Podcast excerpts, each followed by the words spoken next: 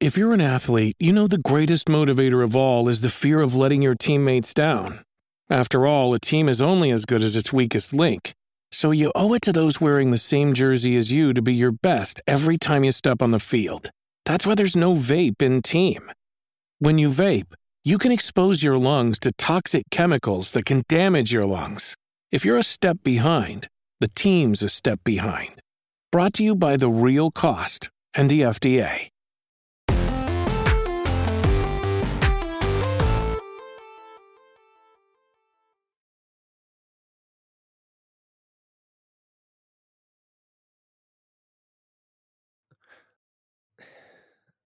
Holy fucking shit.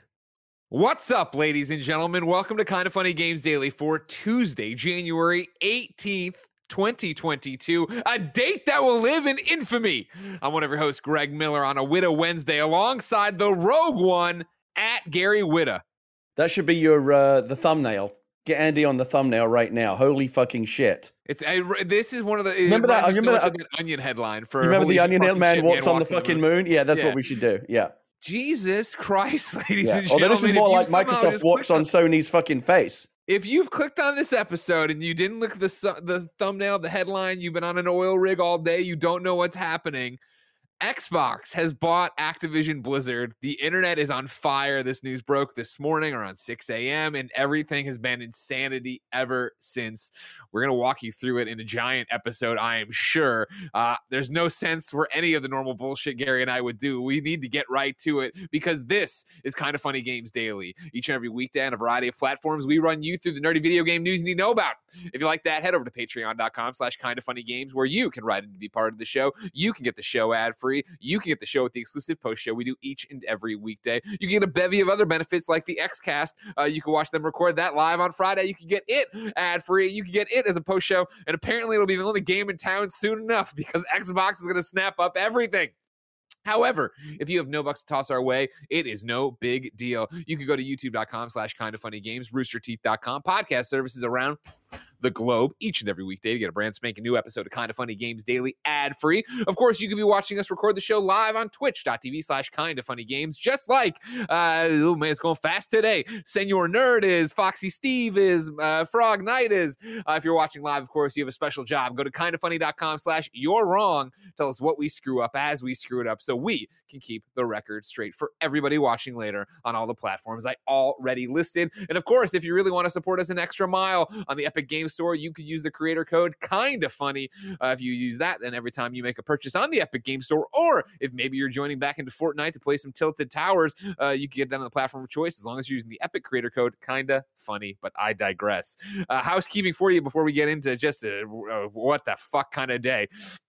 P.S. I Love You XOXO is live right now with the re-review of Horizon Zero Dawn podcast services, youtube.com slash kind of funny games. And if that wasn't enough, myself, Andy, and Nick are starring in a Rainbow Six Extraction Let's Play, youtube.com slash kind of funny games right now. I think he might have brought in Snowbike Mike at some point at the end because he needed to pad it out because me and Nick were so good. He wanted to bring in show what a beginner looks like, but I'm not sure about that. And then if you can help us out, uh, Rooster Teeth is doing a podcast survey about all the different kind of funny podcasts. Uh, it says kind of funny podcast, but actually talking about all the podcasts. So if you could go to kindafunny.com slash podcast survey, it'll just take you a few minutes and it helps us out because people need to understand why we're so cool. Thank you to our Patreon producers, James Davis, aka at James Davis Makes, Blackjack, and Pranksy. Today we're brought to you by HelloFresh, but I'll tell you about that later. For now, let's begin the show with what is and forever will be the Roper Report. Time for some news. What's the number one story, Greg? Well, there's three items on the Roper Report. A baker's dozen. But that, of course, is Only a bullshit three. number. Sounds like a slow news day to yeah, me. yeah. Well, number one's got about 19 different sources and things to go off of, but we will start with what you all expect. Xbox has bought Activision Blizzard. Uh, I will begin on the Xbox's uh, or Xbox's official site. Kevin already has it pulled up. You can see that beautiful graphic right there showing who is joining Xbox Game Studios: Overwatch, Diablo, Call of Duty, World of Warcraft, Candy Crush, StarCraft, to name a few. Uh, this, of course, is a letter penned by the one, the only Phil Spencer, the Big Daddy over at Xbox. As a team, we are on a mission to extend the joy and community of gaming to everyone on the planet. We all know that gaming is the most vibrant and dynamic form of entertainment worldwide, and we've experienced the power of social connection and friendship that make that gaming makes possible. As we pursue that mission, it is it is incredibly exciting to announce that Microsoft has agreed to acquire Activision Blizzard. Over many decades, the studios and teams that make up Activision Blizzard have earned vast well springs of joy and respect from billions of people all over the world.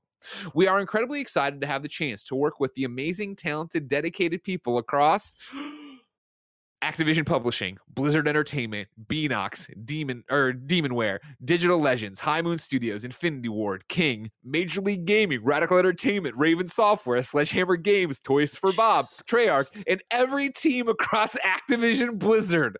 Are you fucking kidding me? Until this transaction closes, Activision Blizzard and Microsoft Gaming will continue to operate independently. Once the deal is complete, the, the Activision Blizzard business will report to me, this is Phil Spencer, of course, not Greg Miller, as CEO of Microsoft Gaming. Upon close, we will offer as many Activision Blizzard games as we can within Xbox Game Pass and PC Game Pass, both new titles and games from Activision Blizzard's incredible catalog. We also announced today that Game Pass has now has now has more than 25 million subscribers.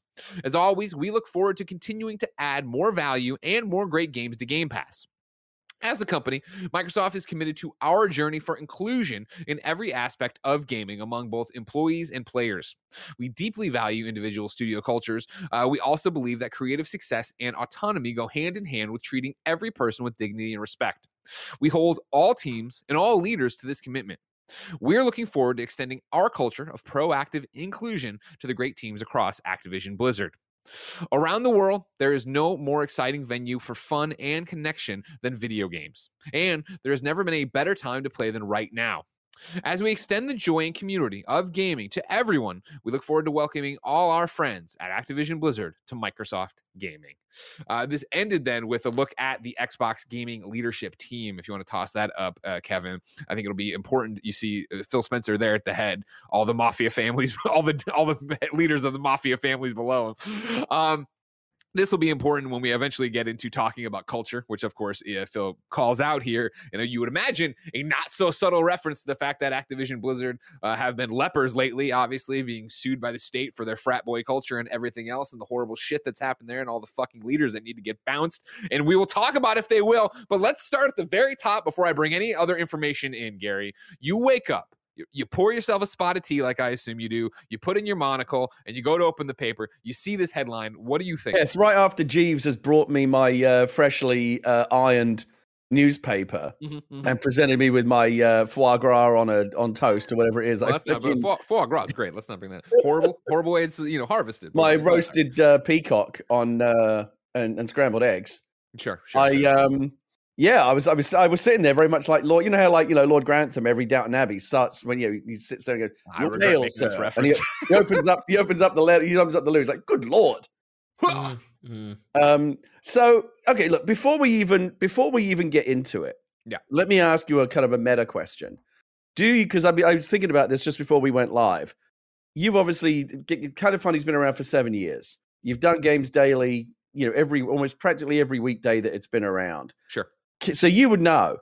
Do you, as you search your memory, can you think of? Do you think this is the biggest news day in the history of kind of funny games daily? Has there been anything that has ever rivaled this in terms I of mean- the seismic quality and proportion and implications of the news? No, I would say this is the biggest news day, and I, I think w- uh, honorable mentions, of course, to uh, the Bethesda purchase for Xbox as well. Honorable mention to when it was live that Sony pulled out of E3, but that's a different thing altogether, right? But like, this is so many different things wrapped into one, right? Where it is like. I maybe I'm being foolish. This is unexpected. I didn't see this Yeah. happening. It's happening while Activision Blizzard is caught up in so much turmoil. It's happening, you know, as Xbox Game Pass continues to gain momentum, Xbox Studios continues to gain momentum. It's happening, you know, on the heels of that Activision Blizzard uh disgrace, Phil Spencer being like, "We're evaluating how we're going to work with Activision Blizzard going forward." like that was an on the record comment, and what he meant is, "Oh, we're thinking about buying these motherfuckers." So yeah, well, things are going to change. The amazing, the amazing, the amazing thing about it, like you said, everyone it, it came as a surprise. Again, we're still kind of talking around it before we even get into it because I mean, it's so, it's so big. It's like we can just talk about it without even really getting into it, just the, the For size sure. of it. When you, sure. it's interesting, right? You know, we we traffic very much in this industry in news, in rumors. And, oh, I've heard this. This person might be buying that person or whatever. And but then but then something like this comes along, which, like you just said, I think probably is the biggest news story of of the decade of the last ten years in video games. And no one even got a whiff of it coming, right? It just Sure. blo- it Yeah, just no rumor on this one. exploded Yeah. onto everyone's you know inboxes this morning, and everyone like the whole industry just did like the ma- a massive epic spit take. And many people must have known about this, right? Senior, a lot of senior executives. For Just sure. think, just think about how many lawyers worked on this deal. You know, like the bunch of people, and obviously these are all the kind of people that are going to keep Sturm. But it is just, I mean, it's amazing in and of itself that there wasn't even a whiff of this. Just just last week on the XCast, me and Mike and Paris were talking about how it seemed like Microsoft were having like a slow Q1, like no big releases. Like, you know, what's Microsoft's next move? You know, Game Pass is doing good. Bethesda was big, but like, what's next? Like, what's the next big move they're going to make? Like, we don't know. Well, now we fucking do. And I mean, and it- I mean, and that's the thing is like I feel like it is because again, if you didn't know, ladies, you know, this is uh, leading into this show. uh, Like last week, I was probably oh nobody saves the world review embargoes on Tuesday. We'll get all sorts of people to come in and talk about that game. I'm sure This is a real like hold the front page. The editor, like literally, you know, in the old days, he used to say stop the presses, right? Because the they would presses, yeah, literally stop will- the printing presses so they could going reprint to the be front the page. show, and, it, and it's like you're Yeah. saying, you're like, you know, you were wondering what their next big move would be. Like, big move doesn't even describe this. Like this Right. is, and like you know, it's it's that thing, and there's so many different tendrils we're going to talk about. I have so much more information to give you, but like the conversations about Monopoly that have already started popping up, not the fun board game that's the best board game of all time. The fact that you know is Xbox uh, entering into Monopoly. Are we in? Like we've talked about it before, of like, oh, this arms race between Xbox and PlayStation to buy up first parties, and it's like or uh, third parties, and now it's like, well, do you have to do that to survive? Because this doesn't. This I don't now. Microsoft ain't fucking done. They're coming for everything. No, I mean, and that's the thing. I mean, maybe they're just getting started. There's only a handful of companies that can make moves on this level. You know, Apple, Google, Amazon, uh, Microsoft, and uh, you know, and and there's Xbox right in the mic in the middle of that. So again, it's so it's such a big, you know, them buying Bethesda last year. That was we thought that was a big deal, and it was right, but it's dwarfed by the size of of, of this deal.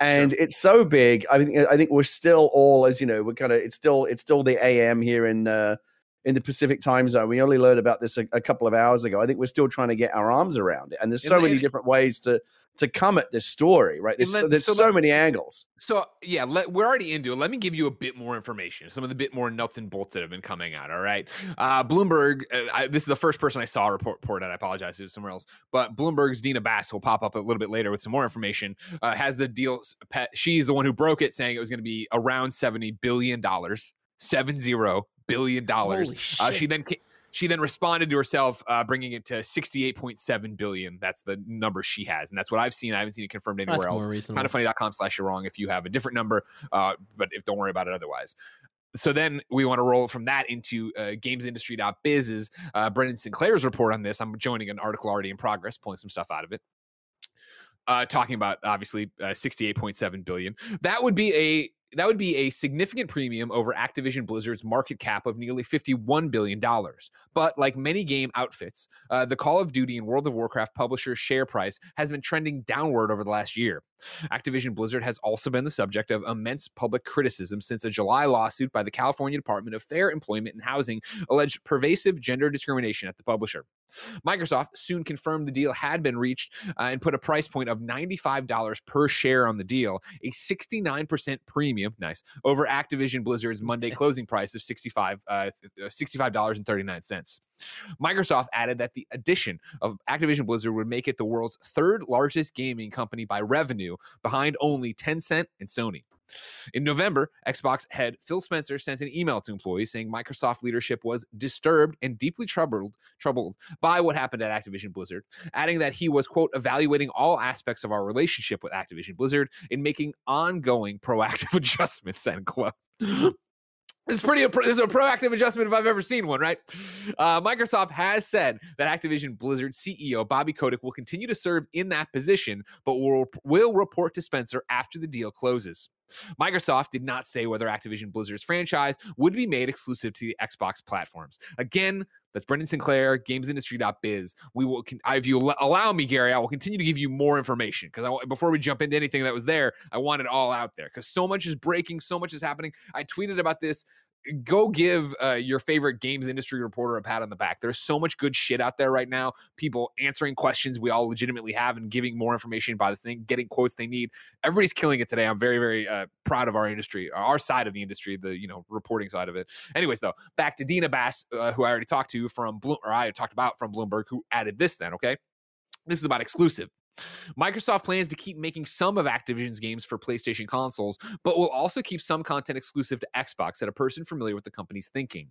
Quote, I'll just say to players out there who are playing Activision Blizzard games on Sony Sony's platform, it's not our intent to pull communities away from that platform, and we remain committed to that. Spencer said in an interview. Now we can get back to that. I think that's a there's some words in there that you are you talking about this is we're back to it's this is all shades of Bethesda when we were talking about what does that mean? What where are we going with that? And is it going to be exclusive? And I'm sure paris Lilly will bust in like the Kool-Aid man in a second to be like, you don't spend 70 billion dollars to publish your game somewhere else. But we'll keep that for a second. Let's now go to IGN where Joe Skrebels talks a bit about Bobby Kotick's role. Microsoft has confirmed that controversial Activision Blizzard CEO Bobby Kotick will remain in his position after it acquires the company. Microsoft announced its intention to buy Activision Blizzard for almost $70 billion and made clear that Kotick would remain in his position until the deal is complete. IGN asked for a comment on what the future of the scandal hit executive would be after the deal. Quote, Bobby, Bobby, I'm sorry, they didn't say Bobby three times. That was Greg. Quote, Bobby will lead Activision Blizzard as CEO as he has for the last 30 years, replied a Microsoft spokesperson. Together, Bobby and Phil will work together to ensure the, tra- the transition to this exciting new combined enterprise. The Activision Blizzard business will report to Phil after close, end quote. The spokesperson did not add details about Kotick's specific duties once Spencer steps in as CEO. It's possible that Kotick's position at the company will be under review after his contract expires. Last year, Kodak took a 50% pay cut as part of a contract that extends until a minimum of March 31st, 2023. The Microsoft spokesperson did not make reference to that contract or if it would be extended. If that wasn't enough, here we keep going, right? Now we're talking to Karen Weise over the New York Times. Karen Weise of the New York Times tweeted this, just spoke with Bobby Kotick, the Activision CEO, and he declined to say he will be CEO after the deal closes. Quote, post close, I will be available as needed. If that wasn't enough, the Wall Street Journal added, and they have a whole bunch of people on their article, so uh, forgive me for not running through the names. They added this in uh, right as we were going live. Bobby Kotick, Activision's longtime CEO, is expected to leave after the deal closes, according to people familiar with those plans. Microsoft has said in its announcement Tuesday that Mr. Kotick, quote, will continue to serve as CEO of Activision Blizzard, and that after the deal closes, quote, the Activision Blizzard business will report to Microsoft gaming chief Phil Spencer. But the companies have agreed that he will depart once the deal closes, the people said.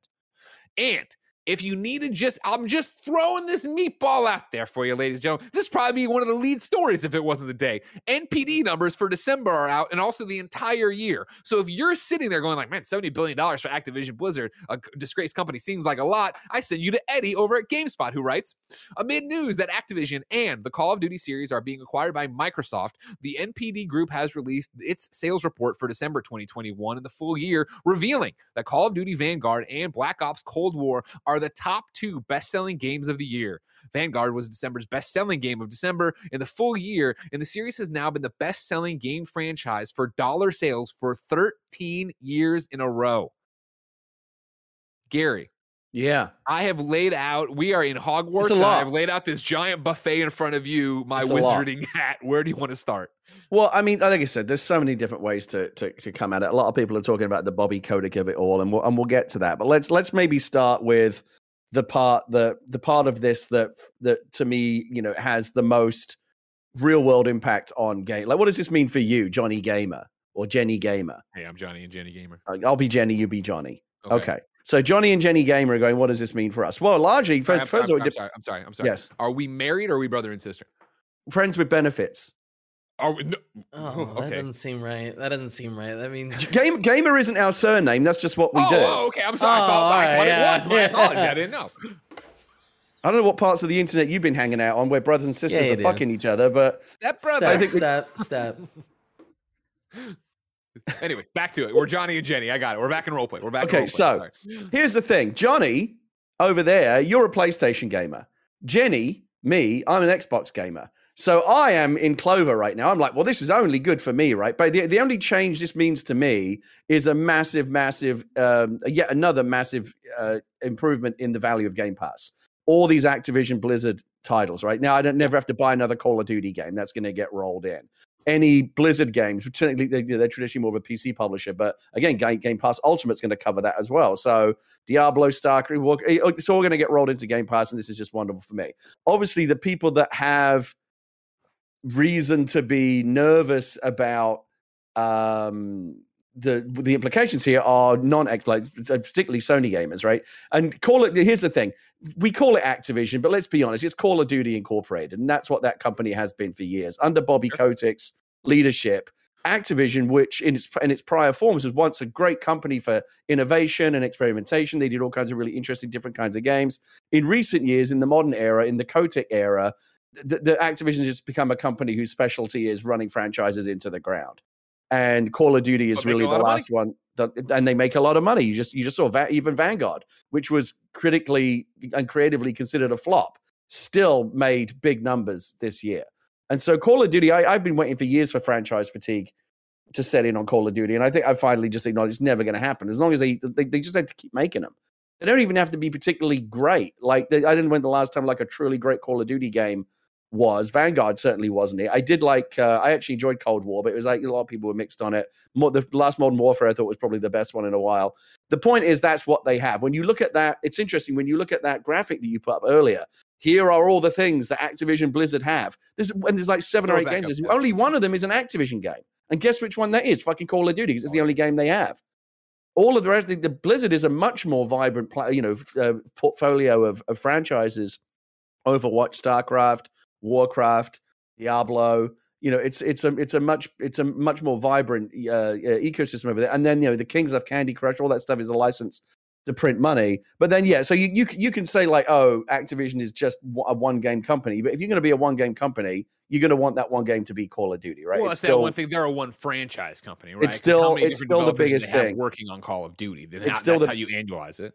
So I guess the biggest question is do so. Let me ask you that. Let me first put this back to you. Sure. Do you think there is a realistic scenario where Microsoft really do bring Call of Duty in house and say, sorry, PlayStation gamers, from now on, if you want to be a part of, if you want to continue playing Call of Duty as you have for years, you've got to come over to our side of the fence now. Get, get yourself a Game Pass subscription. 100% yes. Do you think and that's the most likely scenario? Yeah, I mean, let's. I'll do this. You know, ladies and gentlemen, you know that the kind of funny uh, suite of programming has an amazing Xbox show called the Kinda Funny XCast.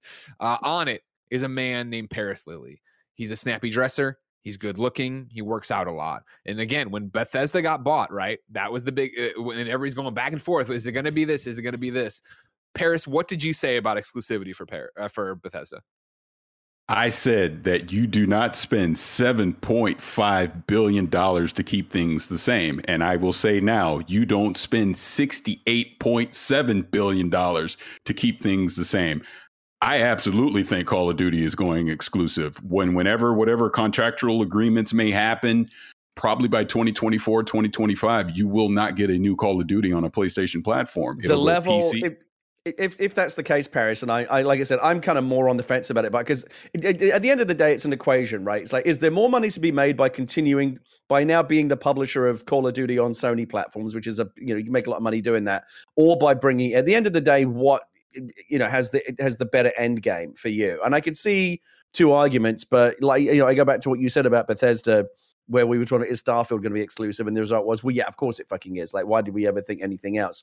And and as you said, seven you don't spend seven billion dollars to keep things the same. When when there's when you're spending ten times that much money, maybe that's ten times as true. I'm just trying to imagine the the the size. We're talking about seismic, the seismic level of butthurt among PlayStation gamers. but, but Gary, if one Gary. of their one of the biggest Call of Duty is a multi-platform title, right? But I always feel like it's it's considered like PlayStation first. That's generally where the time that you know the well, time that's that because it switched is. over, right? Remember that during the Xbox 360 time, it, Call of Duty was all with Xbox, and even a little bit of Xbox One. But then PlayStation uh, during the four generation got on the the the the, the the, exclusive the, map. the, That's how we're the, the point the, the point is this for for PlayStation gamers Call of Duty is one of the central pillars of their gaming lives right for many for a huge amount of PlayStation gamers if Well- that is going to change and now if they want to continue to play their favorite game as I'm sure for many people for many PlayStation gamers it is their favorite game they are now going to have to jump ship and I mean, invest in some way in the Xbox conversations ecosystem. we will have on podcast for the next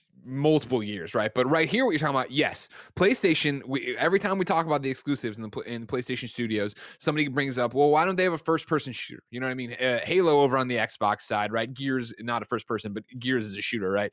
And it's always this idea. Well, they tried with Killzone, they tried with Resistance, and it didn't work. And why should they care? They have Call of Duty. Call of Duty is selling so well for them. Why would they ever need to worry about it? Now they need to worry about it. And so to, to- that'll be a conversation for a PS I Love You in the future. To get us back on what's happening today, I want to, in this conversation, do two things. First off, go back to Dina's quote for, she has from Phil, then go to a question, and then kick to the one and only Paris Lilly from the Kinda Funny Xcast. The Dina quote, or again from Phil Spencer, reads like this. Quote, I'll just say to players out there who are playing Activision Blizzard games on Sony's platform, it's not our intent to pull communities away from that platform, and we remain committed to that. To me, Greg Miller, what that means is if you are playing Warzone right now, if you are playing Vanguard right now, it's not gonna we're not gonna flip a switch and that's all gonna disappear for you. I do think that leaves plenty of room for exactly what Paris la- is saying. that- that language- 2024, you're not getting new Call of Duty stuff. that that la- that language in that statement, just like with Bethesda and then with any of these big things, would have been reviewed and, and gone over with a fine tooth comb and, and approved word for word by lawyers and senior executives. When he says, like, if he, if they wanted to be unambiguous about it, he could have said, "Don't worry, PlayStation gamers, Call of Duty's not going anywhere. We're going to continue to publish that because you know it's very lucrative business." Uh, for us now, he didn't say that. He said it's not our intent to blah de blah blah, and it's like there's an there's enough room there that if, you know a year from now when they announce that um, that Call of Duty is going to be an Xbox exclusive. Like they, they won't be able to point to anything where he ambi- unambiguously said, you know, I'm going. You know, he's not going to be going back on anything. He said it's not our intent. We don't want to do it. We might not, It's- but you know. so then to bring in a reader from patreon.com slash kind of funny games where you can go to be part of kind of funny games daily each and every weekday andy writes in and not andy cortez writes in and says i am wondering the effects this will have on a more casual gamer i know four of my friends have recently gotten a playstation 5 just to play call of duty now that could be gone and even for me who listens to these podcasts every day i normally game on playstation i had to get a series x to go alongside the playstation 5 because of the plays microsoft is making why would you buy a PlayStation 5 over an Xbox Series X now? Uh, there's no periods in here. Sorry. Well, now, period. There's no reason other than missing maybe a handful of exclusives a year. Just wanted your thoughts. Have a great day.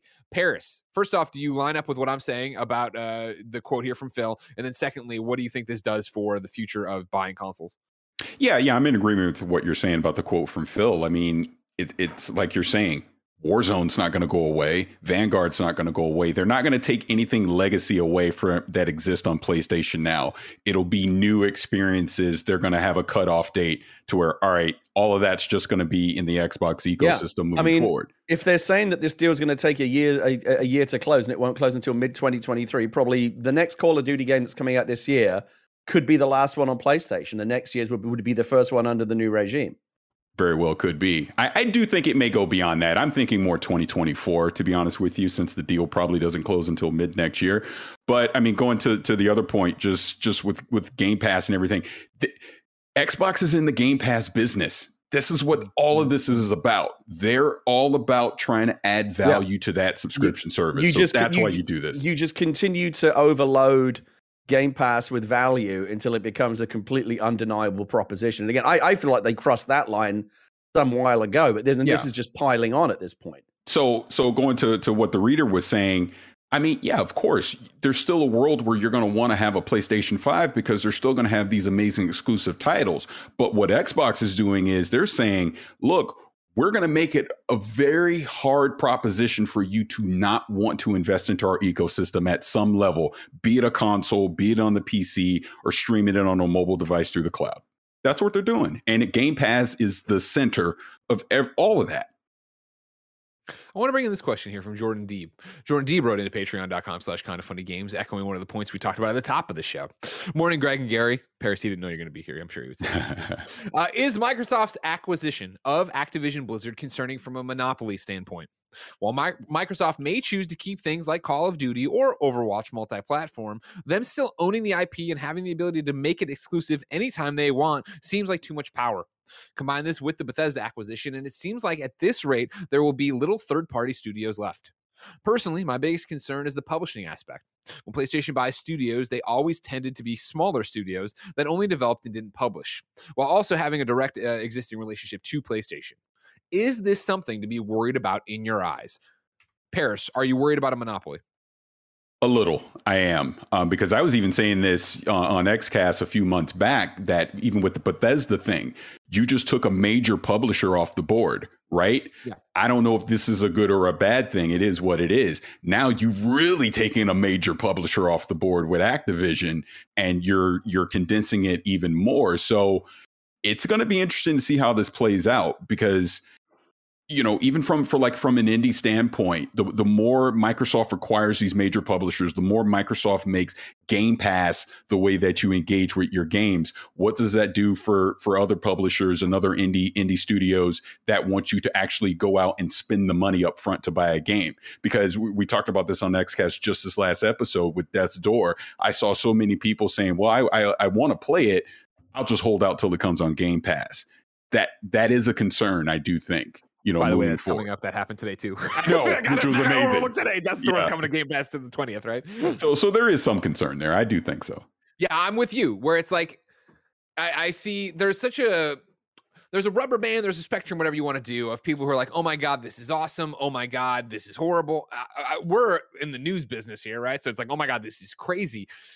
I believe in Phil Spencer. I like what he's been doing with Xbox. I appreciate personally, and I know we haven't really gotten to it, but we are going to get to it. Like Bobby Kotick is dead man walking. Like he's gone, right? And that is good for the company, and that's good for Activision. That's good. And when I say good for Activision, I mean good for all the employees that had to sit there making great games, but having to wear this like scarlet letter on their chest because their company's run by a douchebag and all these assholes at the top that are being sued, right?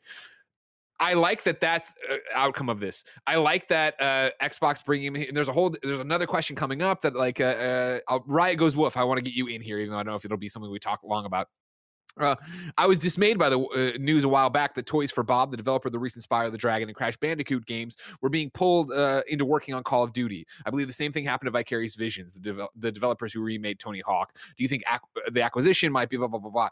I think that that's a great example of hopefully if those studios want to do something that isn't Call of Duty, Phil's going to look at them and the Xbox team's going to look at them and be like, "What do you want to make? Let's make awesome shit together. Let's make cool fucking games together. You don't have to grind on Call of Duty because we have other studios and other plans and all these different things. There's all this possible upside to it, but yeah, there's possible downside to it. And yeah, it is that thing of like we can be excited that this is crazy and un, com, unexpected and something I never expected in the industry. And it's like it's it's on par, like for our side of the industry, right? When like Disney bought Star Wars, and I remember that day in the office, let alone buying Fox and yada yada yada and Marvel and so much other stuff. Like it's unprecedented. It's unprecedented.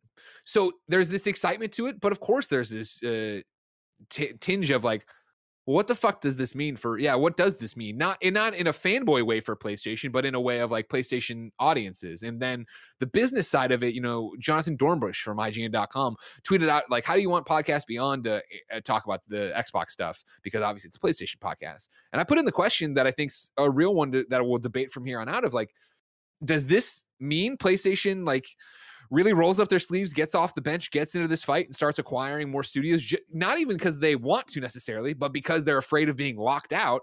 Or do they stick with what they do with PlayStation Studios and become a boutique console, a boutique market for games? Like we're in this, we're on this precipice, and I don't know where we go from here as an industry. And when you look at this, and so all the way back to is it a monopoly? Is it scary? It's not by definition a full blown monopoly, obviously, but it is a slippery slope. It is another avenue gone. It is this really crazy acquisition of capitalism and what the video game industry business is as we continue to go I mean, to around. go back to go back to the to the scale of the story is big enough that it forces you to consider, you know, the wider, you know, kind of uh, implications of kind of you know the media landscape and everything. And yeah, we are getting closer to what we already see in Hollywood, where you know companies like Disney uh, control so much, you know, because they own Fox and and Lucasfilm and Pixar and Marvel and everything else. It's just you know, it's the, the, I think we are inexorably getting closer and closer to that kind of dystopian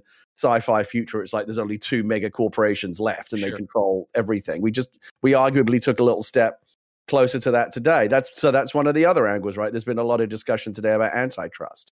And is this going to get flagged? And you know, a lot of deals like this get announced and don't end up going through.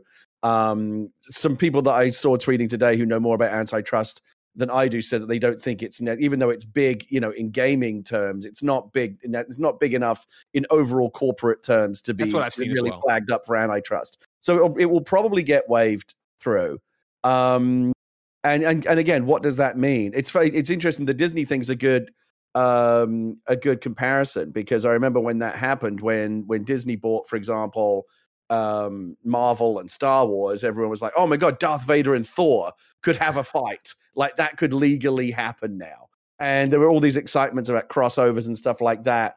Uh, but there were also people going, "Yeah, but like, okay, enjoy that while you, you know, eat your Disney food and get piped in, you know, authorized Disney content, and you basically, you know, you now live in like on Planet Disney, and you've got no other options. So there's there's definitely two ways to, you know, there's there's a cool, fun, creative um, side to the implications, and then there's like a scary dystopian business side to it as well. I do want to stick. So I acknowledge all of that, but I do want to stick with like again, what does this mean for you and me, Johnny and Jenny Gamer, friends with benefits? Me, Johnny. When we're not when we're not fucking each other, what games are we going to be we're playing? not related. Remember, in the this- gamer thing isn't our last name. If you're We're not, we're not the middle of the related. We could be stepbrother and sister.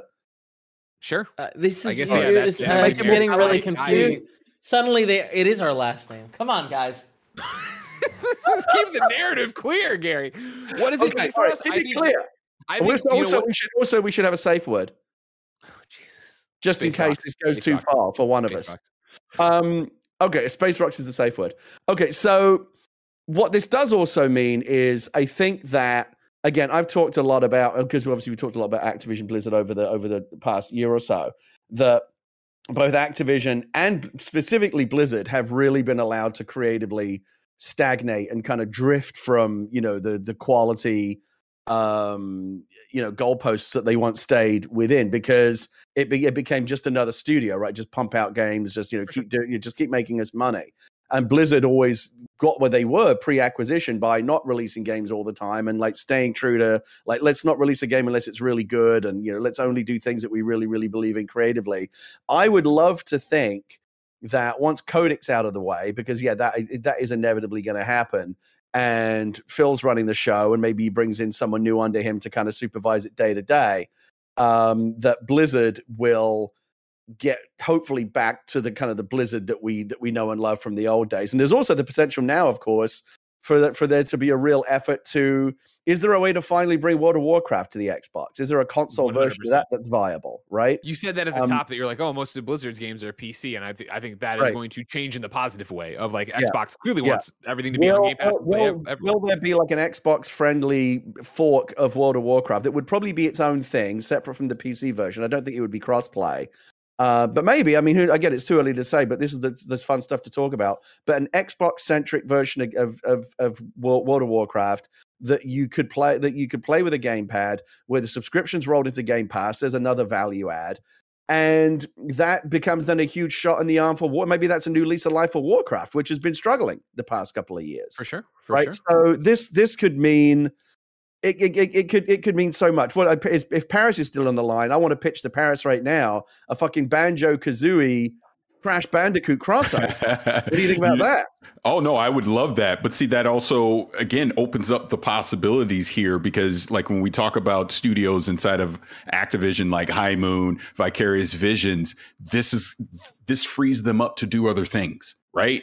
So, what if I don't know, and I'm just pulling this out of my butt, but what if High Moon got Banjo Kazooie and they were able to, yeah, bring Crash into There's all these possibilities they can do. So that's some of the good things that comes out of this. And then just even going back to the specific point, what you're talking about, like like with World of Warcraft and all that. Even if it doesn't come to console, the fact that they now could add that into PC Game Pass as Sure, an yeah. example, and maybe not give you a hundred percent free subscription, but a massive discount on a subscription to World of Warcraft or something like that, that's an added value that again gets more people into that service because ultimately that's what all this is about. Oh, and one last thing, for the love of God, and I don't know if you said this already, but for the love of God, please don't make Call of Duty an annual title anymore. Please give it a break. It needs a break. I agree. I'd be happy if they treated it more like Assassin's Creed, where it was once every other couple of years or whatever.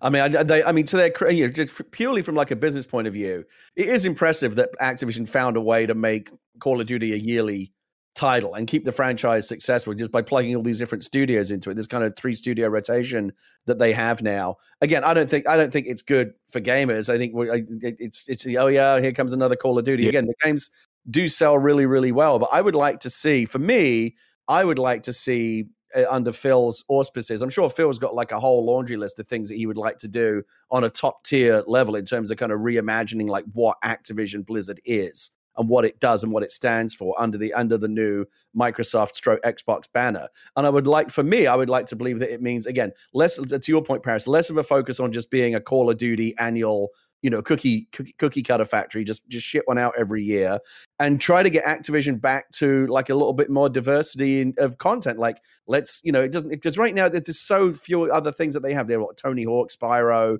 crash a handful of other little things that no one cares about. But like let's try something new. Like what's the next call of duty? Not the next call of duty but like the next thing that could be as big as Call of Duty. Like I'd like to see Activision get back to something where they become just more of an interesting company in terms of the games they put out. And I do think the potential, we know the potential there for Blizzard because they had it for many years. Uh, one of the best, I always used to call them like the Pixar of gaming because like every time a Blizzard game came out, you're like, well, you know it's going to be a banger. That has kind of slipped a little bit under under Activision's auspices, but I think there is a way to get Blizzard back to the company it used to be. And I mean, again, we're talking about, you know, the pros, the cons, you know, what could be good, what could be bad. Like, I obviously, as you know from watching the show or listening to me talk about it, like, I really like what Xbox has been doing. I really like what Phil's been doing. And so for me, that's what I see too is the upside of this. As usually, I mean, I always go back to looking at Double Fine, right? But when Xbox buys Double Fine, and you're like, oh man, why, you know, you know uh, uh, Tim Schafer and Double Fine were like the poster child for indie developers, right? Why do this? And it's the idea of like, well, Tim Schafer wants to make games. He doesn't want to sit there and be uh, worrying about payroll and worrying about keeping the studio afloat and worrying about the next thing. And so to bring in Call of Duty like this, granted, not a franchise you're worried about closing up, but you are looking at these studios that are in somewhat disarray, uh, right? Look at Raven and the strike that's been going on because, again, Activision corporate wants to treat people like shit unfairly. Like, yeah, get in there, fucking remove all that as Phil and hopefully as Xbox, right? And then let those people talk to those people. What do you want to make? That's the whole thing Phil talks about. That's the whole promise of Xbox Game Pass, right? Of like, it doesn't need to be Halo every time, it needs to be a consistent thing. And so, to what you're talking about, Paris, is yeah, cool. Let's find out, you know, I, I know it's uh, ancient history to everybody else because they've been yoked with this freaking thing and locked in the dungeon forever. Raven made the X Men Origins Wolverine game. The story sucked, obviously, but that gameplay was awesome. Awesome. That was so much fun to play. Like, I don't know who's still around from that team, and I'm not trying, I know people turn over, but like, you have people who want to create and want to make cool shit. You look at Toys for Bob, right? That did have these breakout things. And then, all right, cool. Now you're just going to go do this. You look at the yeah. people, you're just going to do this.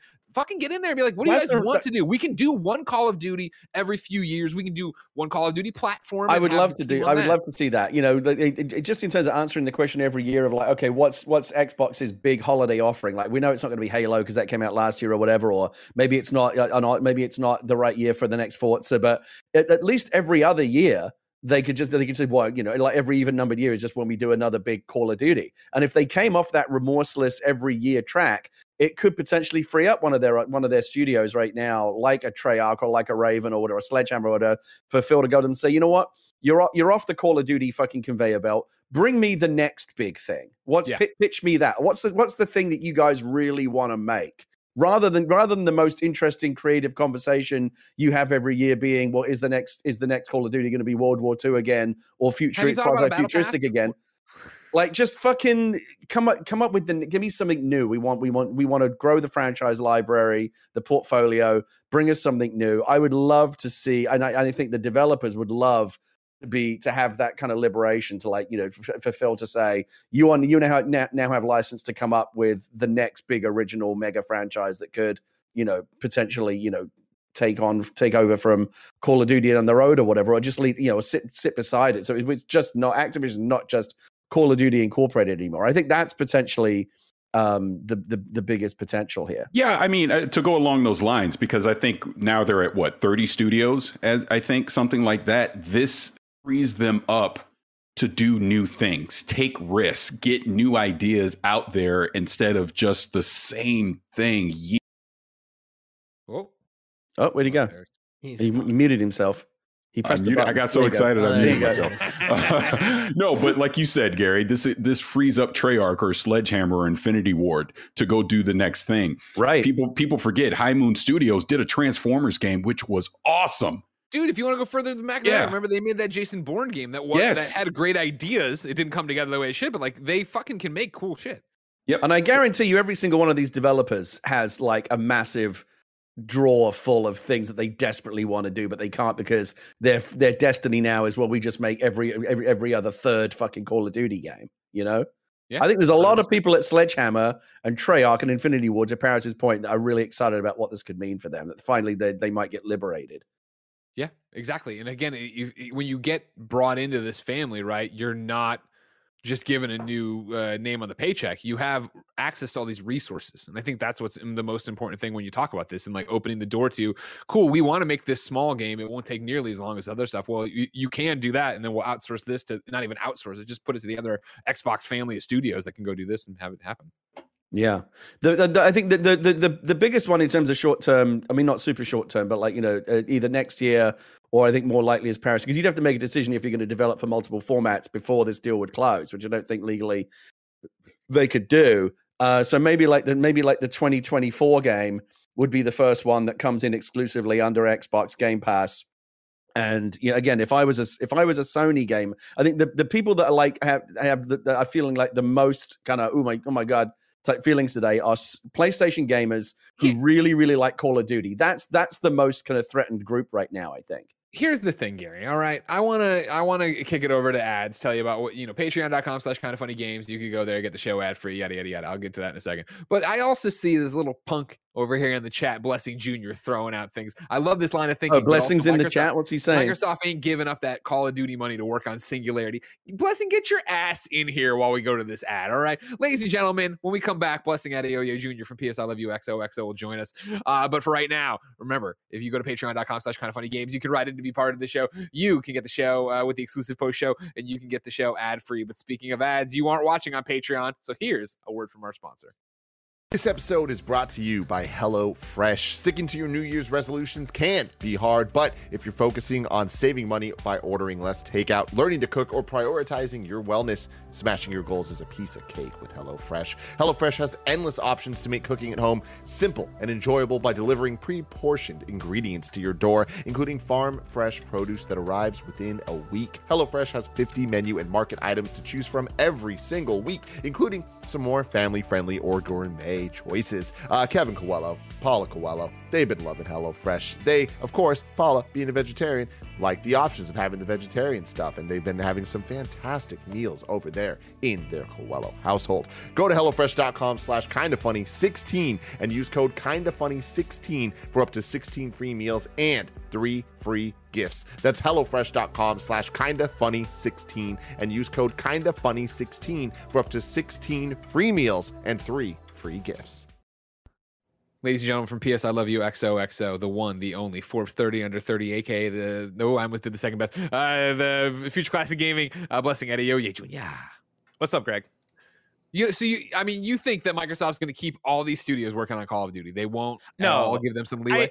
No, I, I I think you guys are spot on in terms of the things they can do with the Activision studios. I just don't think I, I don't easily see them going from yearly to then being like, okay, no, do exactly what you want. Just because uh, to Par- to Paris's point of you don't spend seventy billion dollars to keep Yeah. things the same. I also don't think you spend seventy billion dollars to give up on Call of Duty money, especially because that is like the bread and butter of Activision Blizzard. And so I I, I see them. I see them shifting some things, and I I see them rearranging. Maybe they do. Maybe they do Call of Duty as more of a platform and have two studios working on Call of Duty as opposed to three, and have it be a thing of Warzone exists multi-platform, right? You can play Warzone on PlayStation, you can play Warzone on PC, you can play it on Xbox, and then you have the Call of Duty exclusive game uh, platform game that you have on Xbox and Yeah. on PC, and maybe it is a hey, we have Black Ops. And then a couple years later, you have Modern Warfare, and it is just those two franchises, and it is just let's say Inf- Infinity Ward and Treyarch, and that's it. And then that frees up the other studios. But yeah, it, it- it's tough for me to think of a scenario where it is Call of Duty once every three years. I think, I think for them, they still want to have Call of Duty active year round in a way where it's still always in the conversation. And where are you on the other big question, Blessing? Do you think time the party's over for PlayStation Call of Duty gamers in a year or two? Yeah, I think so. I, I think we'll I think PlayStation will have Warzone, and I think I think it's smart to kind of have the double dip of here it, here is the multi-platform Call of Duty that exists as Warzone, and maybe you have future battle royale re- releases that exist multi-platform, but then also here is the bread and butter premium uh you know like single player campaign mixed with multiplayer pvp call of duty that you have exclusive on xbox pc i think i think yeah in about two or three years, you're not going to see uh, big Call of Duty games release on PlayStation. Hot Yeah, damn. that seems to be the way it's going. Uh, Uh, and like I also to oh, to loop it back again uh, in a second because I was listening. I was listening during, during the PlayStation conversation too in terms Sure, of like sure. what does PlayStation do to this? How does PlayStation PlayStation react? That I'm very interested in because I don't know if PlayStation can just go business as usual anymore. Yeah, You what know, do you like think with- the Zoom calls at Sony are like this morning? I think they're. I think they're. uh, uh, One, I think it goes back to what Greg was saying in terms of them not having a big first-person shooter on the platform anymore, right? Like I kind of had that feel when Bethesda got bought, right? And you're saying goodbye to Doom, Wolfenstein. You're saying goodbye to some big Bethesda Western RPGs, right? And that kind of that lightens things up on the platform where it's not the end of the world. You still have other games on PlayStation. You still got PlayStation first-party titles. You still have other RPGs that people can rock with. You still have Mass Effect uh, uh, coming someday. You still have other things you can rock with. But now with Activision leaving, that leaves a big gap in terms of multiplayer shooters and even multiplayer even, even single player campaign shooters on the platform too. Mm-hmm. So I think the conversations at PlayStation are one, how do we how do we fill that gap, right? Like what are we going to do to kind of to to compete now with both Call of Duty and Halo on the Microsoft platform? But also, I do think that they're thinking about big acquisitions to some extent. I don't me- let- think I don't think the the Housemarques and the Bluepoints are going to cut it anymore. Let me also ask both you and, and Greg this as again as we try to get our arms around the implications of this. Again, if you like zoom all the way out, right, in terms of the, the console wars of it all. For the longest time, we've always just accepted Sony number one, Microsoft number two. How do you think this gets us measurably closer to that flipping? Are you Yes. talking about quality or sales? Let's just talk about sales for right now. Yeah, I, I think this is this is you know as uh, we've seen over and over again with Xbox's strategy, this is long game stuff. Like this isn't it isn't going to happen in holiday. I had to look at the year because that's how fucked up this pandemic's been. It isn't going to happen holiday 2022. That it's like man, Xbox has jumped ahead and str- is surging and yada yada yada. But it is to you know the question we read earlier of like how do you tell your friend or how do you a casual gamer to go with a PlayStation over an Xbox? You do eventually get to where the trap sprung and Starfield, Call of Duty, uh, Fallout, you go down the line of these games that people know and love are only on Xbox. And there is a well shit, why like and it's you know to the friend to Andy's question, whose friend was, hey, like you know, they just bought PS5s, like that sucks for them. Like they won't know that for a while. That won't happen for a while. But oh, and eventually you're gonna get to a point where it's like, I guess I gotta buy an Xbox.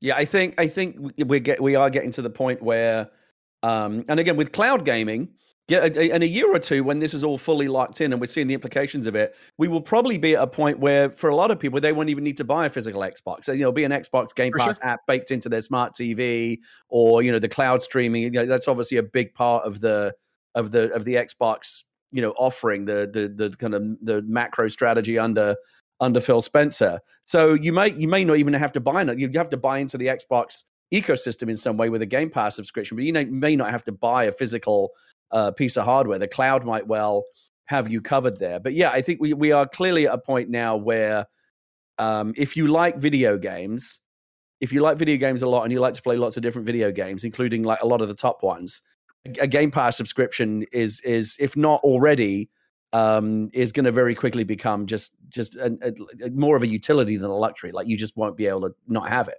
Yeah, going going into this generation of games, I think a big conversation we're having was about who is going to be the industry leader by the end of this generation, especially because we have we've always had it flip back and forth of during the PS3, Xbox 360 generation. You know, the, I think the argument is there that Xbox kind of won that generation, but then going into PS4 versus Xbox, PS4 was by far the winner, and going into this generation, I always had the thought of it's going to be really difficult for Xbox to try and gain ground against PlayStation when the, the lead is just so far ahead PlayStation's. I'm at the point now with uh, with the Bethesda acquisition last year, now this acquisition and what Game Pass and Xbox is doing. By even mid this generation, it's hard for me to to to see a scenario where we're not all calling Microsoft the industry leader, and that's wild to me with this. Let me let me ask you this. So I'm jo- I'm I'm Jenny Gamer. Greg's um, Johnny Gamer. Johnny Gamer. Let's make- let's make and Blessing, you- I'm sorry, I don't know when you came in. Just to clarify, we're not related. We we're, aren't we're s- married either. We're friends with benefits who might be step siblings. Oh, I thought we, yeah we might also be Oh. step siblings. Um, okay, so you're I don't know you're you're what's another J name? Johnny, Uh, Johnny, Jonah. James. You're, you're Jonah. Ga- You're Jonah Gamer. We're bringing you into our little. We're making this a menage now. This is a, a menage a trois of gaming and, and and gaming friends with benefits. If you again, just step outside of yourself for a, for a moment, blessing. You're looking Now yourself, at blessing. buying. You're looking at buying a console today. You don't have one already. It's Mhm. time to get a new console. You know everything that you know as of this morning, including the latest Microsoft news. You've only got enough budget for one console. What are you buying? An Xbox or a PlayStation?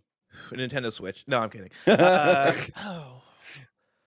It's really tough because I think it really is. It, it depends on the kind of uh, gamer you are. Because if you know me, you know that I really do love those Bethesda games. I fucking love Bethesda Game Studios. I love uh, id Software. I love Arcane, right? I love those games so much. But then you got Spider Man on the PlayStation side, right? And you have you have Ghost of Tsushima. It's and God of War. and God Still. of War. It's honestly a really tough choice for me. If you're talking if if you're talking to me, let's say five years ago, and I'm on a budget and I gotta be uh cost conscious about the decisions I'm making, I think I'm going Xbox because Xbox Game Pass, honestly.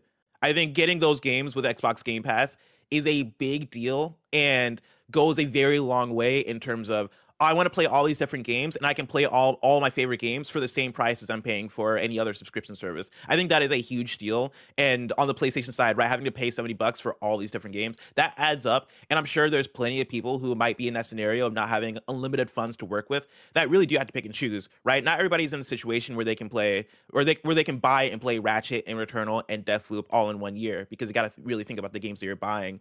Uh, and so I think for me, if I'm thinking about price, I'm I'm going on I'm I'm leaning toward Xbox for that. If I'm thinking purely just games, it becomes way difficult, and I would have to like lay things out really. But I think I might end up going PlayStation just on the PlayStation first party side. I re- I think I still do But it- identify with those games pretty hard.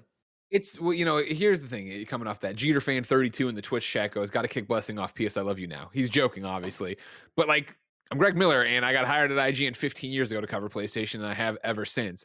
I'm right there. If if you were coming in sight unseen, you're like, I, I'm really interested in this generation of consoles and stuff. I'm going to buy one. I haven't played in a while. What would I bet? I would say get Xbox, and I would say get the game, game Pass, and I would say catch up on all these amazing games and stuff.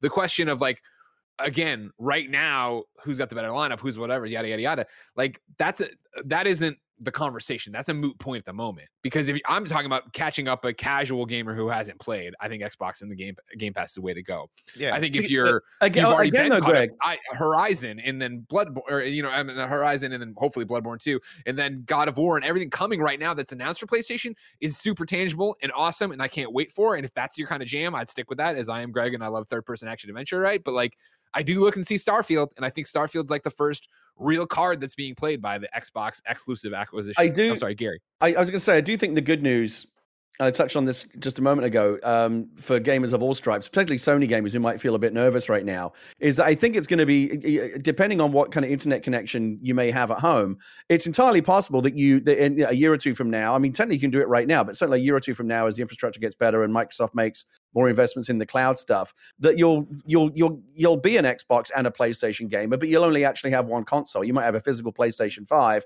You just do, you, but and you're in the Xbox ecosystem through fifteen dollars a month, or you might probably will have gone up by then, twenty dollars a month or whatever for Game Pass Ultimate.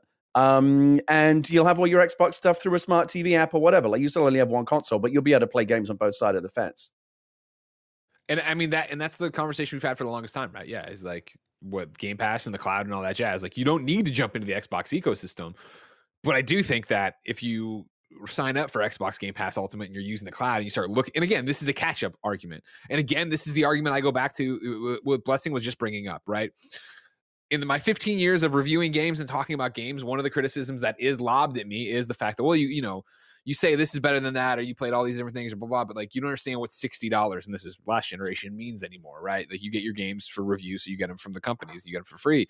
Whereas now games are seventy dollars. But again, if we're sitting there, and if that w- argument from that I've heard my entire career carries forth, then how could you not look at Xbox Game Pass and go, well, shit, yeah, Death's Door. Dro- uh, again, we haven't gotten to the, the updates, right? Death's Door dro- dropping. Uh, Nobody Saves the World dropping today on it. Like, uh, let alone everything else we've talked about that's coming Xbox Game Pass, right? Like, uh, the Hitman trilogy. Uh, Rainbow Six Extraction comes out this week and is dropping on Xbox Game Pass. Like, if I, me, Greg Miller, when I was uh, on the outside, right, when I was growing up playing games, if this kind of like I, th- to me, Xbox Game Pass, where I was oh, it's a Netflix of gaming. To me, and contextualize how old I am, it's the Blockbuster All Access of gaming, which was, you know, when Blockbuster did the thing, rent as many games as you want for one price. I signed up for that club, and every day I would go and get a new game and come back if I didn't like it or play it longer or whatever and put it back in. If I was on the outside right now and I was like, man, I want to play as much as possible, I want to be as informed as possible about the industry, I want to play as much for as cheap as possible, of course you do Game Pass.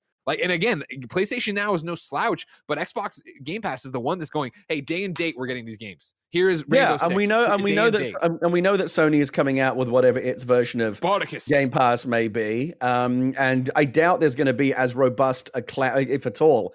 This is the big advantage. Ultimately, at the end of the day, if when you really, really want to start going to the mat, Microsoft, Sony has the better market position in video games, no, no question in terms of install base and all everything else, kind of mind share, arguably. But if you want to go company against company, Microsoft destroys Sony every time. They, I mean, Sony couldn't have couldn't have spent seventy billion dollars on Activision. That was never going to happen. Microsoft is a company that has the resources to do that. Um, in terms of the, the the architecture, one of the reasons why Microsoft's able to make such big inroads into cloud gaming and cloud architecture is they're one of the handfuls of companies that are one of the genuine pillars of the internet, like Google, Apple, Microsoft, Amazon. These are the companies that are basically the internet. And so they have the infrastructure to do it. Sony doesn't have that. And so those are the those are kind of the inbuilt advantages that Microsoft's going to have. I would I love the idea that you know down down the road, give it a few years from now. Again, I don't even have a console under my under my desk, but you know it's just like two apps on my on my on my TV. Here's my Spartacus app. Here's my Game Pass app, and all of my ga- and all of my games are there. You know, twenty dollars a month each or whatever. And I don't even have to worry about you know which console I'm I'm I'm switching on. I do think we'll eventually get somewhere like that. And I think that's probably the best reason for Sony gamers to feel like a bit more comforted today. That even though the, the you know the Xbox side of things, including Call of Duty and everything else that might be moving over exclusively, it's not like that's going to become inaccessibly out of reach. Oh, I have to buy another console. You're gonna you're gonna be able to get access to that stuff. Uh, you know, at hopefully a reasonable you know price. Fascinating times ahead, ladies and gentlemen. This is far from our last time talking about this deal, as you can imagine. Of course, there's a new episode of PS I Love You live right now about Horizon's re-review. I'm sure next week we'll answer questions like Devonte, uh, Chris Holmes here's, uh, like what would you do if you wake up and see the, the headline Xbox acquires PlayStation Studios? Uh, how long could this is Arvel? How long could other third-party developers sustain in this market right now as people go? Thad Davis wrote in and said, Sony is Sony's only move to buy EA. Uh, these are the kind of questions we'll be de- debating on PS I Love You. I'm sure, again, this broke this morning. Blessing will have more tomorrow on Kinda Funny Games Daily as things net out from there. And then, of course, the Kinda Funny Xcast records live Friday. Patreon.com slash Kinda Funny Games goes up Saturday for everybody for free. Uh, we are far from done with this news story, but for right now, we will move on. Blessing, thank you for your time. I hope you have a lovely day. You too, Greg. Yeah, nice All to right. see you, Blessing. I see you too, Gary. Gary, remember when Blessing showed up and thought he was going to talk shit to us, and we just we just laid him out. You know what I mean? Yeah, like I said, it's easy. It's easy to throw popcorn at us from the cheap seats, but if you want to you know, come up on the stage. I'm, st- I'm Yeah. still here, guys. Oh, I'm hey, not Wes. left the call.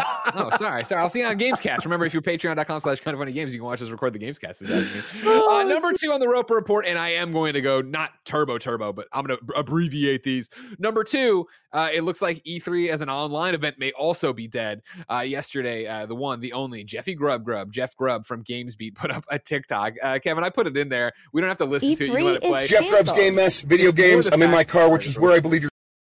Okay. I, if you, I love the fact that Jeff uh, has a TikTok called Jeff's Jeff Grubb's. I think what is it? Jeff Grubb's summer. Ga- ga- it's, he c- couldn't even get mess all the way in there. He has two up there. and One of the, them is him breaking this rumor that uh, he's heard that E3 online as an event will not be happening. Uh, shout out to Jeff Grubb for being amazing. do you think uh, this is the, you think the E3 is basically done? One Is hundred it percent. is it moribund? I mean, like if this is, I mean, like when E3 was like, we're not doing the live event, but like they didn't announce it, it kind of got pulled out by the reporters. Like that's a bad sign. And the fact, as usual, they had they didn't have anything locked and loaded to say that like.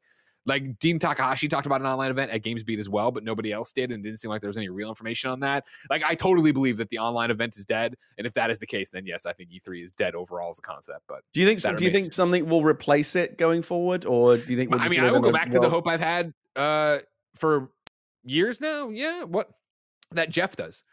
He's got uh, Summer Game Fest, Jeff Keighley, right? Not Jeff Grubb. Jeff Grubb should not replace anything. Uh, but Jeff Keighley in Summer Game Fest, like uh, I think Oh, I just mean in, like, in terms of like a big convention center type event. You know, when we hopefully eventually get to a post-COVID world, if they'll if they'll still be like the big gaming industry get together, you know, every year. dude, are we ever going to get to a post-COVID world? Like, well, this is the. I mean, it's we're going to be wearing masks forever and wearing. I wanna believe.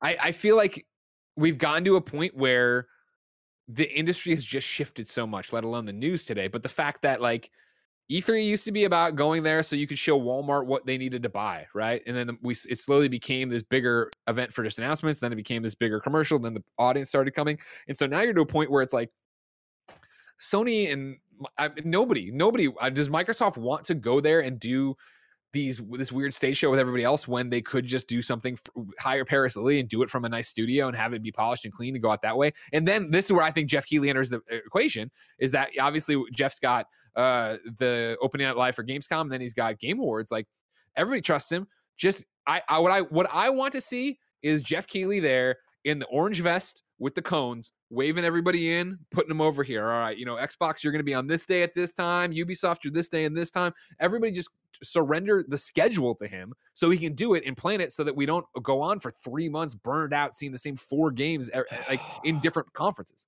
Also, I'm sorry, I very rarely look at the chat or comment on the chat, but I just I go. just glanced at it a moment ago and someone just said, "Oh, but this is already is kind of post COVID." Tell that to my fucking 9-year-old daughter who I had to pull out of school this week because there's a COVID cluster, a cluster of cases in her fucking class and the teachers are sending out emails saying, "Please donate N95 masks because because the school district can't afford them."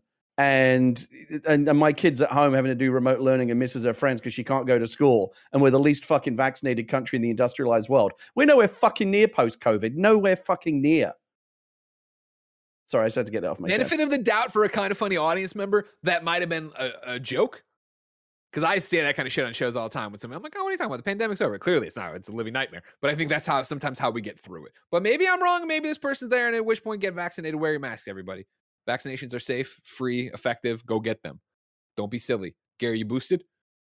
absolutely i've been boosted yeah, I, I got boosted as soon as i as i could Yeah, I had to sign up and do it, and I did it. You get signed up, you go do it, everybody.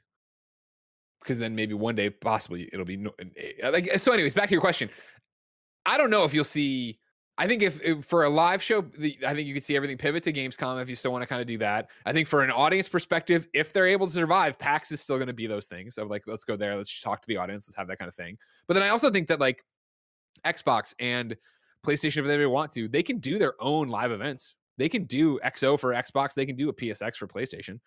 But again, do they want to do that? And does anybody like I don't get me wrong, it's that I want to do that, but in reality, would I do that? Like, would I be down to go to another PSX if they're like, we're doing a PSX this summer? Fuck no. I gotta worry about Benjamin. You know, you talk about uh, your nine year old, I got a three month old upstairs that's unvaccinated. So it's like, well, I don't really want to go out and like be mingling with all these people.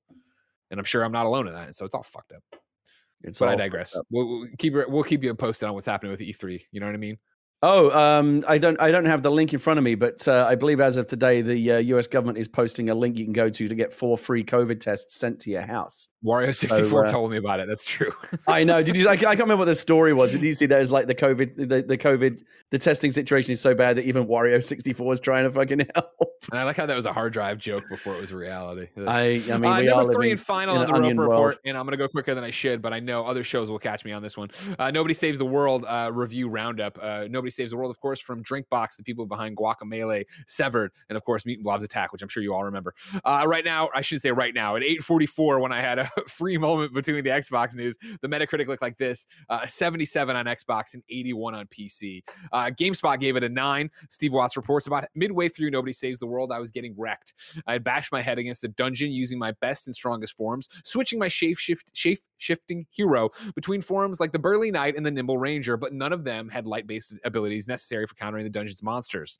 The light abilities I could import from the other forms were close range, and I was getting overwhelmed in the scrum. On a lark, I decided to switch to the snail form, which had a signature light ability. The humble, unassuming snail had a form was a form I hadn't really tried, figuring it to be more or less a joke. Friend, let me tell you, that snail ripped through the dungeon like it was wet paper. I was a tiny gastropod avenger, cackling as I choreographed a ballet of monster carnage, uh, the likes of which had never been seen. And as I collected my reward, the experience made me appreciate how meticulously developer Drinkbox designed every form, every combat encounter, every moment of Nobody Saves the World to feel great. PC Gamer gave it an eight.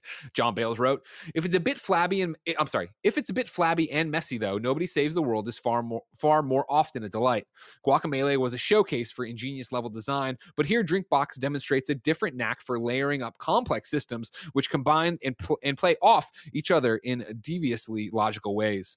Under the brash exterior lies a wonderfully technical game that offers the freedom to let you discover the quality of its craft in its own time. Grinding through quests is a genuine pleasure, and, well, who doesn't want to be a horse with the powers of a slug?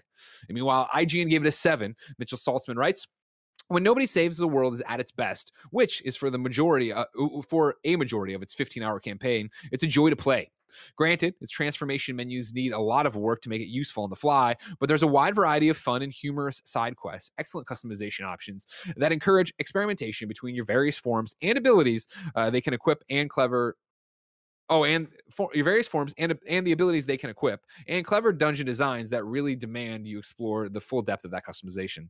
That delicious center is unfortunately bookended by a slow beginning and a drawn out end, uh, but they're worth pushing through uh, and past to experience what is truly a unique and charming action RPG. Gary, uh, nobody saves the world. That on your list? You interested in that one at all? No, I just I, I was talking. Who was it? Barrett, I think, tweeted something about it earlier that wasn't very encouraging. It just seems like there's too. It's not that it's not that I'm like super uninterested in it or I think it looks like shit. It's just when I I have limited time to play games these days, and when I sit down, there's just there's there's like at least twenty things ahead ahead of it on the list. Real quick, Aaron Bass in the chat says, I'll try it if it comes to Game Pass. It's a day and date Game Pass, so you could get it right now. Uh, I'm a huge Drinkbox fan, fan. I would put them on the list of developers that are our friends. I've known Drinkbox for years and years and years since they got started with the PlayStation Pub Fund all the way back with uh, Tales from Space. For me, this one was, I, I'm, I, it's exactly what you just described for to me, where I'm like, eh, it's, I'm with the IGN. I, I would have given it a six five, maybe a seven of just like, it's fun enough, but for me, it's a game that I, I keep saying I, when I'm talking to the guys about it, I'm like, it feels like it belongs on mobile. It feels like Life- something I would play while I watched something. Like it Life's too short to be playing six fives and sevens. There's too many eights, nines, and tens out there.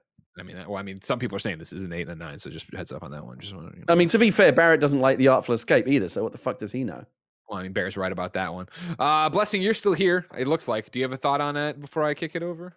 Yeah, I, I I played about half of it, and I kind of sit somewhere in between that uh the IGN seven and the eight that you read off. Where in my the the for the most of my time playing it, I had a blast, and I think like it has the the Drinkbox thing of really good art style, really funny and good writing, and it's fun for the most part. But I think the progression at once you get to a certain point gets really bad, where a, a bit for the mo- for the big portion of the game, the way that you progress is by doing these achievements. Essentially, you know, they're like, hey, get five kills with this attack, get 10 kills with this other attack.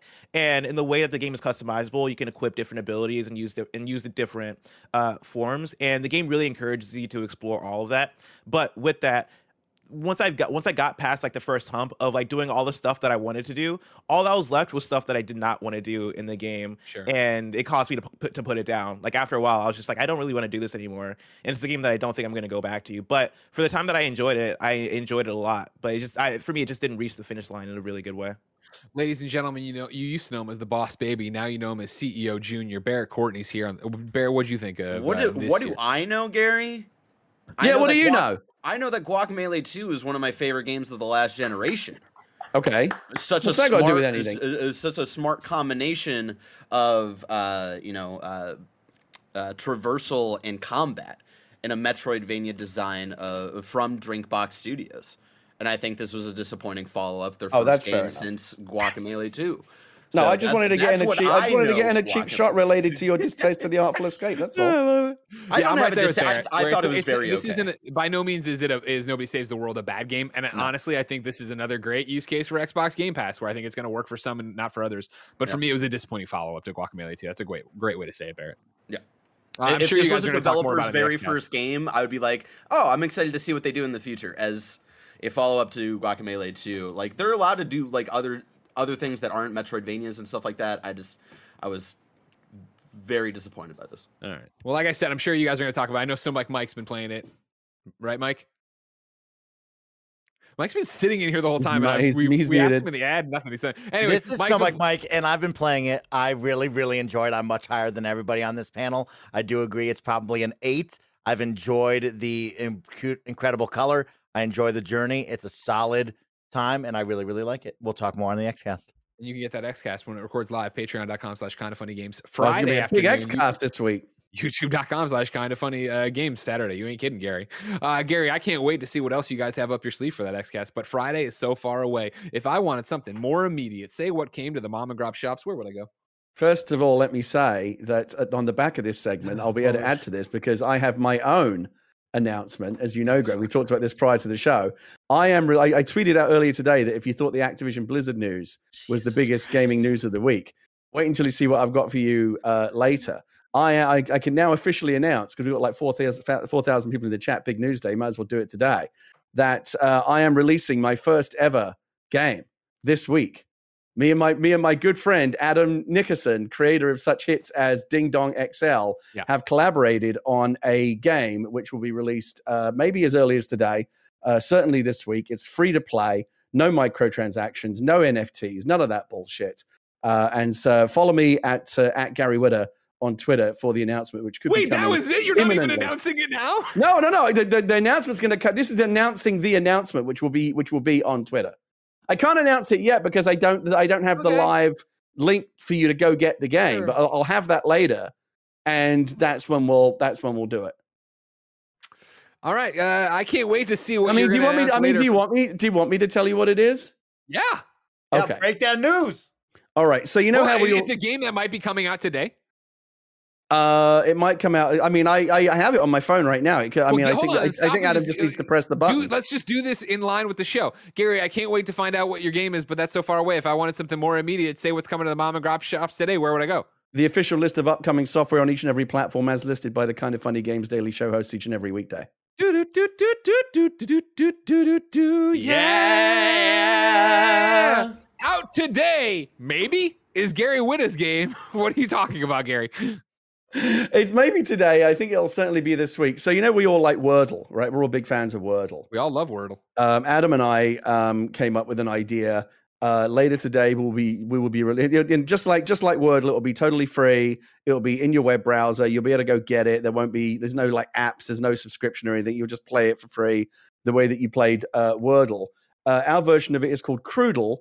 Uh, it's basically Wordle, but um, it only only does swear words.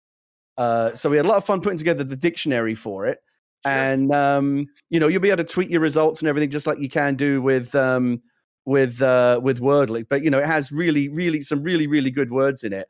And um, coming up with a list of five letter swear words was was a lot of fun. Uh, and Adam's done a good job programming it. And uh, it's our little tribute to Wordle. And if there's a word that made you, you know, uh, giggle uh, as an eight year old or a 10 year old or whatever, it's probably in our dictionary. And uh, we'll be, uh, again, follow me at, uh, at Gary Whitta on Twitter and I'll drop the link for you uh, where you can go play the game. Uh, it's it's live right now. The link is live right now. I just I think Adam's doing a last couple of couple of little tweaks for it, and uh, you know, Crudel will be will be with you. We were going to call it Swerdle, but somebody beat us to that. There's like a janky version called Swerdle out there right now, which is only four letters, and it doesn't work as Adam's done a really good job. This looks just like Wordle, uh, except again, it's only uh, it's only rude words. And uh, I look forward to uh, sharing that with you uh, very soon. Well, I can't wait, Gary. I, I can't think of that many uh, swear words. Like, uh, are you just you're not pluralizing? It's not like fucks, right? It's like No, there, I mean there there are definitely some. We, we definitely had to use some plurals, okay, uh, okay. but there's a lot. But there's a lot of um, uh, good rude words that are just naturally five letters. All right. Uh, also out today, River City Girls on PS5. Nobody Saves the World. Xbox all around. Xbox Game Pass and PC, and the other one there too. Labyrinth Legends Switch. Uh, Drowning Cross Switch. Blacksmith Legends PC. Uh, new dates for you. Uh, Dismantle is launching on PlayStation 4 and PS5 tomorrow. The Artful Escape is launching January 25th on Switch and PlayStation. And then Have a Nice Death enter Steam Early Access on March 8th. Deals of the day for you. I have that Xbox Game Pass update I've been talking about. Today, of course, you get Danganronpa Trigger Happy Havoc Anniversary Edition on cloud, console, and PC. Nobody Saves the World, cloud, console, PC. Then on the 20th, you get Death's Door, cloud, console, and PC. Hitman Trilogy, all three of them again. Pupperazzi, all three of them again. Uh, Tom Clancy's Rainbow Six Extraction, all three of them again. Tom Clancy's Rainbow Six Siege Deluxe Edition on PC. Windjammers 2, cloud, console, and PC. And then on the 27th, you get Taiko no Tatsujin, uh, the drum master, which I'm sure I butchered there at the. Uh, at Very excited about Windjammers 2. Sure you are. Gary, we asked people watching live on twitch.tv slash Kinda Funny games to go to kindafunny.com slash you're wrong and tell us what we screw up as we screw it up so we can set the record straight for everybody watching later on youtube.com slash Kinda Funny games. YouTube, mm, podcast, Patreon, you know what I'm saying. Uh, Beneficial says Microsoft fiscal 2023 starts in June 2022. Based on the information, the deal will finalize between this June 2022 and June 2023, just clarifying the timeline for the fiscal years. Thank you. Um, I don't think that's helpful to what we're talking.